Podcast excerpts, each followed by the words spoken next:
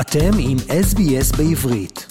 לעוד סיפורים מעניינים, כנסו ל-sbs.com.au. Shalom Australia, my name is Dr. Ron Weiser AM and I'm the past president of the Zionist Federation of Australia and honorary life president of the Zionist Council of New South Wales. Shalom, Dr. Ron Weiser, and welcome to SBS Shalom Australia. I would like to talk to you about uh, Yom Ha'atzmaut. Israel celebrates uh, 75 years of statehood next week, the 25th, 26th of April, and Yom Ha'atzmaut commemorates uh, the establishment of the modern state of Israel in 1948. And uh, this is really a big thing. 75 years is uh, three quarters of a century almost. And there are lots of achievements, but there are lots of challenges. Maybe we should start with the achievements of the State of Israel. You've been following the State of Israel for as long as I've met you, maybe over 30 years ago. Yes, well, actually, I first joined the Zionist Council 52 years ago um, as a young boy from a youth movement. And what I've been, it's been an exciting dance and marriage, in fact, uh, or a love affair, you can describe it in any way that you like, between myself, the Jewish community, and the state of Israel. Um, I'm the child of Holocaust survivors, and if anybody would have told my mother when she was in Auschwitz as a teenager that one day the Jewish people will be in control of their own destiny, she would have found that absolutely impossible to believe. And I think that despite all of the achievements that people can point to of Startup Nation and all of that, the number one achievement has been that the Jewish people now have the power to determine our own destiny. And this has only come about because of the state of Israel. Almost 50% of world Jewry now live in Israel. Certainly within the next few years, the majority of Jews in the world will live in Israel. And it's something amazing that we have been able to witness the kibbutz galuyot, the bringing of Jews from all over the world. I just saw today that a 98 year old from Australia just made Aliyah, a lady. It's just unbelievable. The young, the old.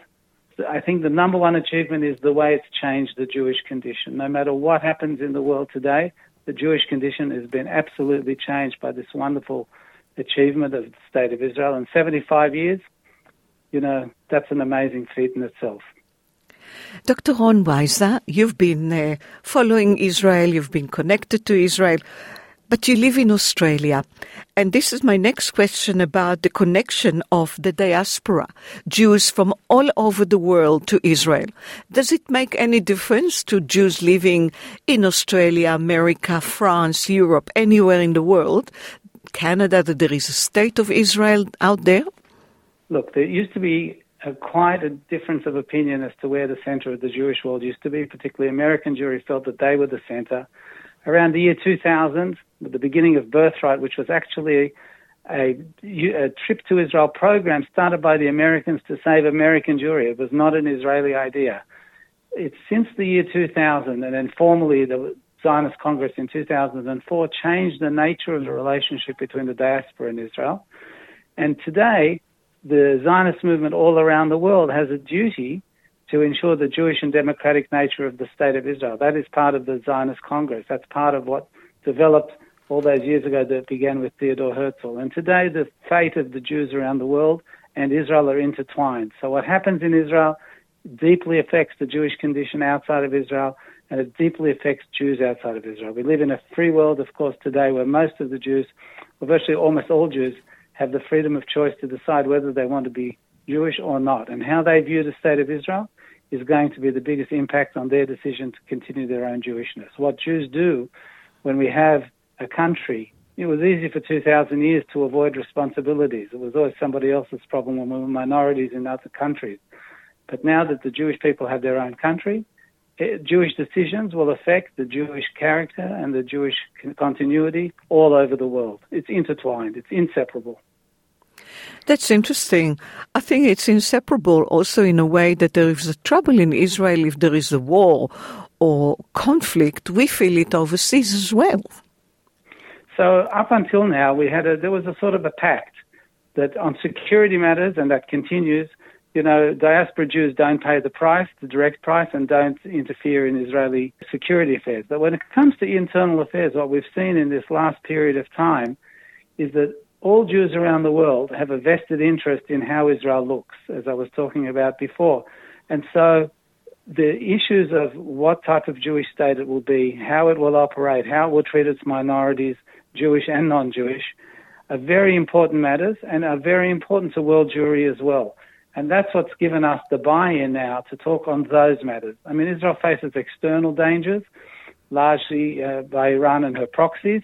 And this is something that diaspora Jewry can't really do or influence very much at all, other than trying to build support for the state of Israel. But when it comes to the internal challenges, what we've seen in this last period of time, centered around this vague notion of judicial reform, is that all of a sudden patriotism has risen in Israel, whether you're for ju- judicial reform or against judicial reform. Diaspora Jews are having a buy in on what the nature of the state should be. And I think that is exactly a luxury that we never had before. And I'm, I'm actually, it's the big positive that comes out of all of the internal ructions. Of course, we have to learn how to talk to each other in a more toned down way. But the demonstrators, whether they're against judicial reform, the people who are pro judicial reform, they're all patriots. And they're all people who care about the state of Israel. If they didn't care about it, they wouldn't be out there demonstrating and there wouldn't be such a push to try and change the dial. So I think that it's actually a positive that we've seen that the younger generation in Israel in particular, but certainly the diaspora has been energized by this whole discussion about the character and the nature of the Jewish state. We're talking to Dr. Ron Weiser, a highly regarded leader of the Australian Jewish community for over 30 years. Ron is also a member of the Board of Governors of the Jewish Agency and the past president of the Zionist Federation of Australia. And you're listening to SBS Shalom Australia with Nitza Lowenstein. Dr. Ron Weiser, AM, what are the biggest challenges that uh, Israel is faced with? So, from the external point of view, you know, Israel is a very strong country, and her enemies have finally realized that there's no way to really militarily defeat Israel. So, their strategy has changed dramatically. And their strategy is to decrease the spirit, to harm the spirit of the Israeli people, to damage their resilience, and really to try and convince them that they shouldn't be staying in that area, that it's too dangerous for them, that they should leave. And I think what we've seen and the positive is that the resilience of the Israeli people has remained high and has even increased uh, as the population has grown.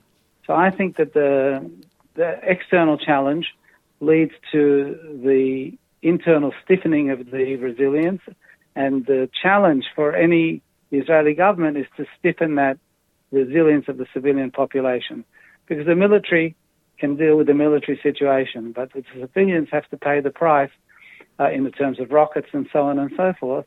And so they have to have a confidence that the country can defend itself and that the country can look after the civilian population. In terms of the internal challenges, the biggest internal challenge today is cohesion, which ties in with resilience. And that cohesion is being disrupted by the pro and anti forces of, uh, towards the judicial reform. I don't want to speak about the legalistic side of the judicial reform itself, but everybody agrees, even the protesters, that the pendulum has between the state and the, or between the Knesset, let's say, and the executive and the High Court went too far towards the High Court and has to come back. Where the disagreement is uh, how far that pendulum should swing back. And I think that it's a great discussion to have if it can be done in the right spirit.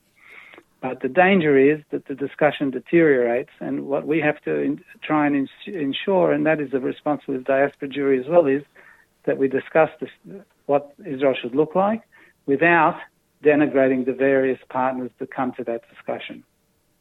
Ron, do you have any vision or hopes for what will happen when Israel will celebrate its 100th anniversary of independence? Well, the 100th seems so, so far away, still 25 years to go. But I hope that we'll see finally, uh, well, I'm sure that we'll see a few things. Number one, the vast majority of Jews in the world will live in Israel by choice. That's the first, the first thing that we will certainly see. The second thing is that I hope that Israel's ability to uh, develop and to do, uh, to keep on inventing and discovering and things that are benefiting the whole world uh, will, that so Israel will truly be an Or LaGoyim. I'm think that that will, we'll see in another 25 years just how far that goes forward in leaps and bounds. But the main thing that I hope that we will see, and which I'm confident once we get past this current period, is that we'll see a place of tolerance, a place that you can come and express your Jewish identity in many different ways. That's something you can't do so well in the diaspora, but in Israel it's so much more possible to do. And we'll see an attitude between the various tribes, as the President Rivlin at the time um, referred to, that the tribes will get on in a much more harmonious way together. And I think 25 years is another generation.